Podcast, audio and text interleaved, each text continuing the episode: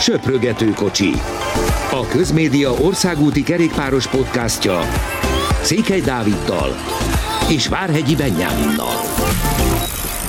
Nagy szeretettel köszöntünk mindenkit, egy rövid, de mégis szerintem fontos podcast ez a mostani, hiszen túl vagyunk a túra első szakaszán, hát ha, ami igazán fontos volt, picit ilyen frajdi elszólás volt, pont erre gondoltam, hogy igazából túl vagyunk már az ötödik szakaszon is, de ami relatíve bármit ért, ez, ez a mostani ötödik, viszont az egészen őrült etap volt.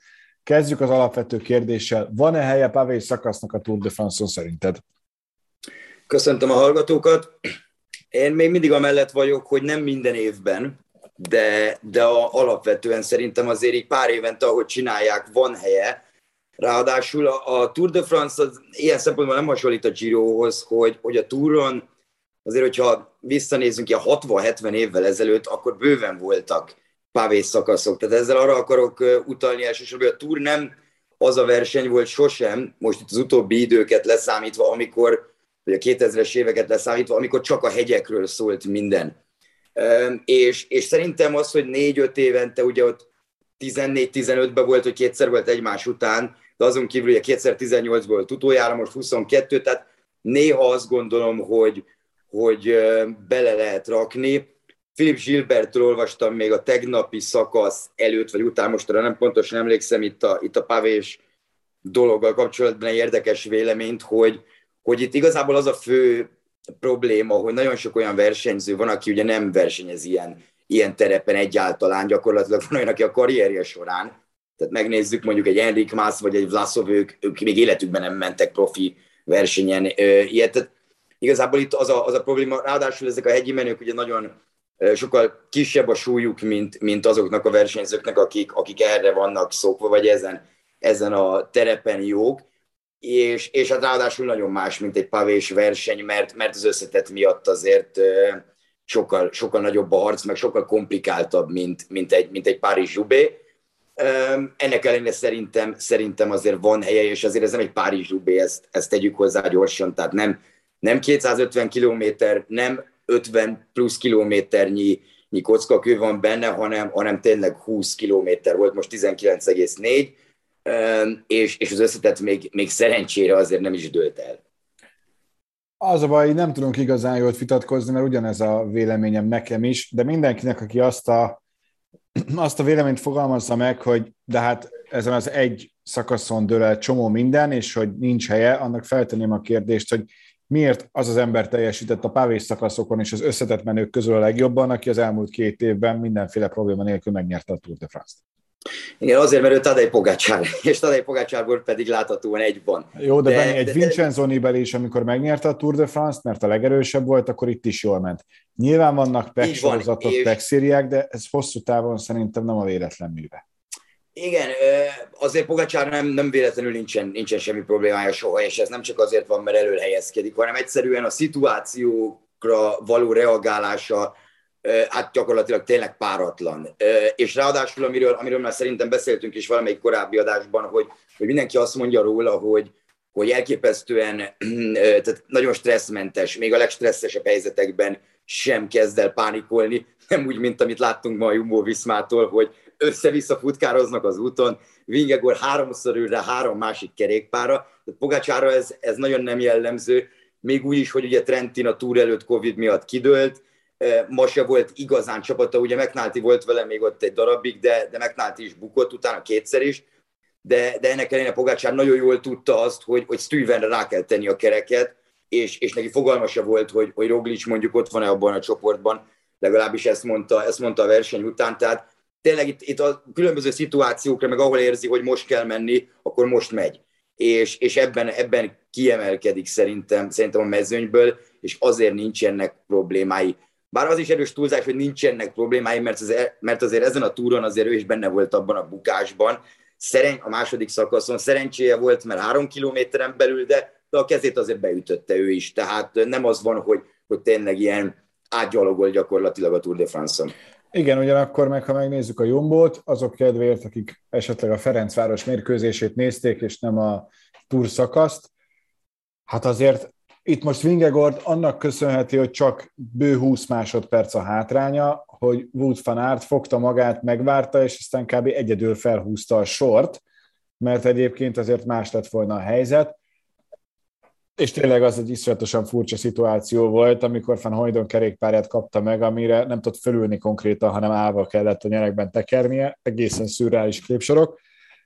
Azt is mondjuk el, hogy Roglic viszont sokkal rosszabbul járt, mert a nem teljesen hivatalos információk szerint neki kiugrott a válla, ami önmagában még nem egy olyan esemény egy kerékpárosnál, ami miatt fel kéne adni a versenyt, de semmiképpen sem segítség nyilván. És hát azt is gyorsan tegyük hozzá, hogy Roglicnak azért már jelentős két perc környéki hátránya van, ami, ami viszont az a kategória, hogy, hogy még nulláról indulva sem egyszerű Pogácsárral szemben a hegyekben, mínusz két percnél meg pláne borzasztóan komplikáltnak tűnik.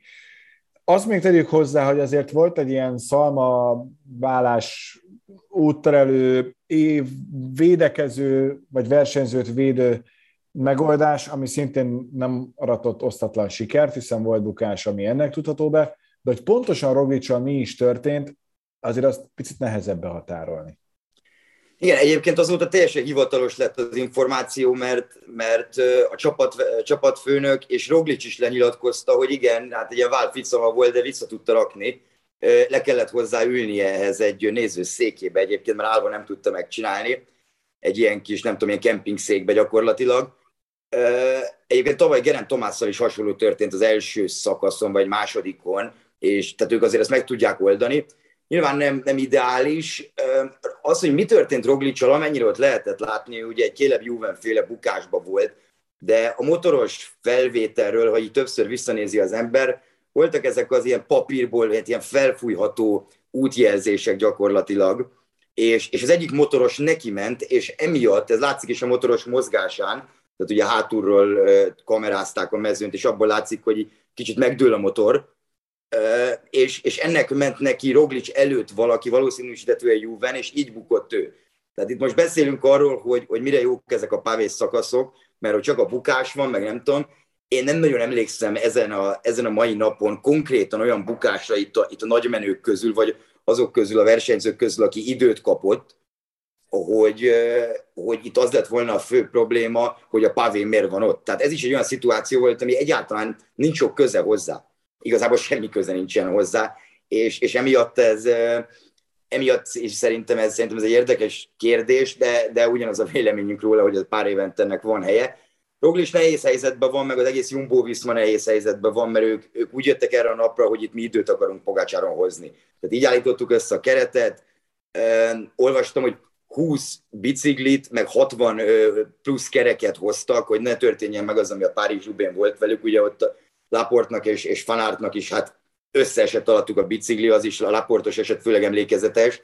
Itt nagyon, nagyon sok mindennel készültek, bejárták télen ezt a pályát márciusba, hétfőn is, másfajta biciklikkel mentek a Rubés biciklikkel, tehát nagyon-nagyon készültek, hogy ők időt hoznak, hát ehhez képest tényleg egy ilyen pánik volt jellemző rájuk, kezdve onnan, hogy Wood van Aert bukott. Wood van Aert egyébként meglehetősen hátul ment egész nap, ami nagyon furcsa volt, ugye erről a kommentátorok is beszéltek, kiderült, hogy ez azért volt, mert nagyon nem érezte magát biztonságban a mezőny elején. Azt mondta, hogy szűk utak voltak, tehát útszűkületek, folyamatosan valami az, az úton, a középen, tehát inkább az volt, hogy biztos sem megy.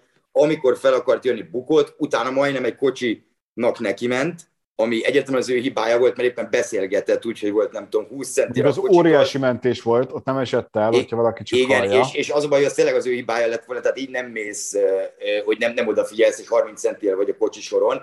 Hozzáteszem, hogy Wood Fanartot egyébként én személy szerint meg is büntettem volna 20 másodpercre, mert, mert így nem lehet visszajönni. Tehát az egy dolog, hogy bukás van, és akkor megengedik, hogy te visszagyere de, de az, hogy te azt látod, hogy visszahívja a saját kocsiját, és azon felmegy, hát nem tudom, lehet, hogy a sárga trikóstól nem akarják levé, így levenni a sárgát, de két év Ála Filippet is. Azért büntették meg, mert egy sík szakaszon 9,8 kilométernél vett fel a tesójától kulacsot. Tehát, hogy egy franciát megbüntetnek, és ezzel került le Ála Filipről, akkor a sárga trikó, ugye, ha emlékszem, Edem Jéz vett át ott pár napra, de tehát itt arra gondolok, hogy Jumbonál én teljes pánikot éreztem a, a nap folyamán, és, és hát az a durva, hogy Wood van Aert mentette meg őket egyébként, ami, ami teljesen döbbenetes, hogy, hogy milyen erőben van, ugye ez tegnap is látszott, De, de így, hogy ők úgy jöttek ide, hogy támadni akarnak, látszott tegnap, hogy brutális formában is vannak a versenyzőik, tényleg ehhez képest most, most ott tartanak, hogy örülnek annak, hogy, és tényleg örülniük kell, hogy 13-14 másodpercet kaptak csak Pogácsártól, ráadásul a sárga trikó még náluk van, de viszont a Roglic eset, mert ő ugye azt mondták, hogy folytatja a túrt, ugye tavaly is a bukás után azért egy hétig még ő ment, bár, bár ott sokat nem tudott hozzátenni, ez tényleg a következő napok kérdése lesz, mert, mert alapvetően, hogy Roglic jobban van, vagy nincs olyan nagy baja, akkor taktikailag ez ad jó lehetőségeket a Jumbónak, amiről ugye Walter Attila is beszélt, hogy Roglic támadhat hosszút innentől kezdve, Vinyegornak meg, meg hát kis túlzással Pogácsáron kell maradnia, mert Pogácsár két, kettő húsz hátrányban, vagy meg mennyi van, 240 van közte és Roglic között, még nem engedheti meg azt magának, hogy ne figyeljen oda Roglicra. Tehát itt, itt azért a Jumbónak most, most kicsit hát kreatívabbnak kell lennie, csak úgy, mint az Ineosnak. Érdekes volt látni igazából mind a két nap, tegnap is a végén, meg ma is, hogy, hogy azért a Jumbo-Ineos koalíció az, az kezd, kezd alakulni, és, és azt gondolom, hogy ez, ez így is fog maradni, mert, mert ahogy látjuk, Tadej Pogácsák csapat nélkül, tök mindegy mi van, milyen terep, hát elég, elég megfoghatatlannak tűnik egyenlőre. Hát igen, de ugyanakkor meg, meg azért az az Ineos, ez most borzasztóan gyenge napot produkált. Tehát hogy az, hogy csak van bár le van elő senki más, az jól mutatja, hogy itt jó, most tudom, hogy neked ez a szívednek egy problémásabb része, végig csak egy Ineosos pólóban ülsz most is, de hogy, de hogy ez az Ineos, ez ma, ma nagyon nagyot betlizett nálam. Én, én, én, az Ineos inkább arra, arra próbált figyelni, tehát Direkt vagyok provokatív. szája jöttek, mint, mint a Jumbo, hogy akkor itt ma időt kell. Nagyon sok, ugye nekik is nagyon sok specialistájuk van papíron erre a terepre. Nekem furcsa volt látni azt, hogy nem tudom, Lukró az első szektor után már nem volt ott, mert láttuk leszakadni igazából. Pitcock ugye a juniorok között nyert Párizs Dubét, az azért más. Van Barle tényleg ott volt, ő is ugye egy defekt miatt került nagyon-nagyon hátra utána, de az Ineos is azt gondolom, hogy, hogy hát amilyen, amilyennek tűntek így a TV képernyő alapján, ahhoz képest ezt a napot jól megúzták, mert, mert Dani Martinez, Edem Jéz és, G. Thomas is, aki egyébként szintén bukott, ott, ott, ott volt abban a csoportban, ahol Vingegor is megjött, tehát időt ők sem veszítettek, de, de azért nekik is ez egy olyan nap volt, amire szerintem ők alapvetően úgy gondoltak, hogy ha valahol, akkor itt azért tudunk időt hozni Tadej Pogácsáron, és, és nem, nem nagyon volt meg, volt meg az esély. Tényleg, egyébként tényleg Tomás ment a legjobban közülük, ez, ez egyértelmű volt. Dani Martinez is sokszor hátsó csoportban volt, de, de ők se veszítettek időt, és szerintem látva azt, ami mondjuk Roglicsal történt, vagy, vagy szerencsétlen Ben O'Connorral, aki, aki elmondta, hogy már tegnap elmondta, hogy hát nem szeretném idézni, mert, mert nem nyomda festéket tűrő, de azt mondta, hogy rendkívül félni fog ettől a, ettől a szakasztól, mikor fel kell, és ő a bukásoktól fél, de látjuk, hogy egy defektje volt neki is, és onnantól kezdve el is ment. Hát nem azt mondom, hogy a túrja, de, de a dobogós esélyei azért, azért jelentősen romlottak, mert ő viszont még Roglistól kapott egy ilyen másfél percet, tehát gyakorlatilag ott voltunk, hogy négyet kapott Pogácsártól, vagy valahogy tehát nagyon-nagyon sokat, és, és azért ez így, ez így nehéz volt. Az Ineos helyzete kicsit olyan érzésem volt egyébként, hogy, hogy nem feltétlenül ők, tehát nem, az, nem biztos az volt ma a fő céljuk, hogy ma, hát igazából a versenyre nézve eddig, hogy ők Pogácsár megpróbálják valahogy megszorítani, inkább olyan, hogy, hogy kicsit olyan eddig az ember érzés, ami nyilván nem igaz, mert, mert mindenki győzni jön ide, de, de az, az volt a lényeg, hogy, hogy a dobogós helyet, meg a dobogósra való esélyeiket védjék. Egyébként Gerent Tomás azt elmondta nap előtt, hogy, hogy ilyen, nem, ő nem vár nagy különbségeket, és tényleg nem nagyon lettek azon kívül, hogy kette-hárman ugye Jack Hague, aki nem tudta befejezni végül a mai szakaszt és a versenyt sem, ő ugye kiesett az összetett esélyesek közül, Roglic kapott sokat, Okonor sokat, de, de inkább ez, a, ez egy nagyon durva fáradtság, ami belekerül a lábokba, ez majd ki fog jönni a harmadik héten, mert tényleg a mezőnyből nagyon-nagyon sokan nincsenek hozzászokva ilyen szakaszokhoz. Google is feladta, csak hogy ne... Igen, azt hiszem, ők ketten pont. Ez most így a viszonylag friss, vagy amikor beszélgetünk, a Lékip ezt 19 óra 20 perckor hozta le. Hát igen, érdekes. Látsz, látsz bármi esélyt arra, hogy ezt a túrt ezt ne Pogacsár nyerje? Jelenleg egyáltalán nem. Én, tehát jelenleg ugyanott vagyok, mint ebből a szempontból, hogy a véleményem szempontjából, mi mondjuk a verseny előtt volt. Szerintem ahogy... még egyértelmű. Itt még benne volt az esély, hogy vele történik valami. Ehhez képest konkrétan ő volt az, aki húzta a sort, és hagyta le azokat, akiket általában a Rubén a győzelemért látsz csatázni. És ebben ez a megdöbbentő nekem. Igen, ez mint a Gánát vert az időfutamon Igen. pénteken koppága. Tehát ez, ez hogy? Tehát a világbajnokot.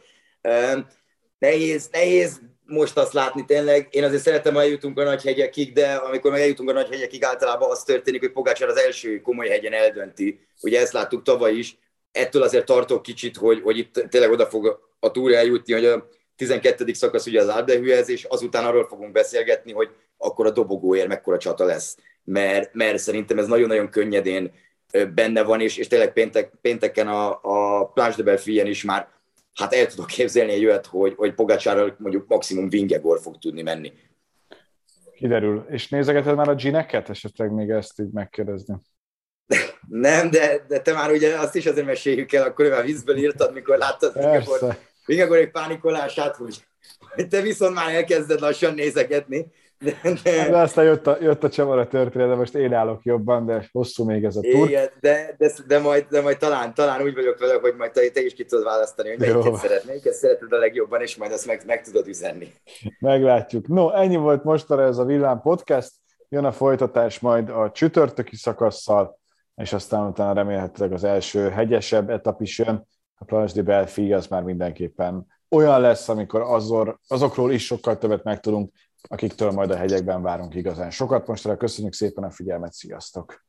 Köszönjük, sziasztok!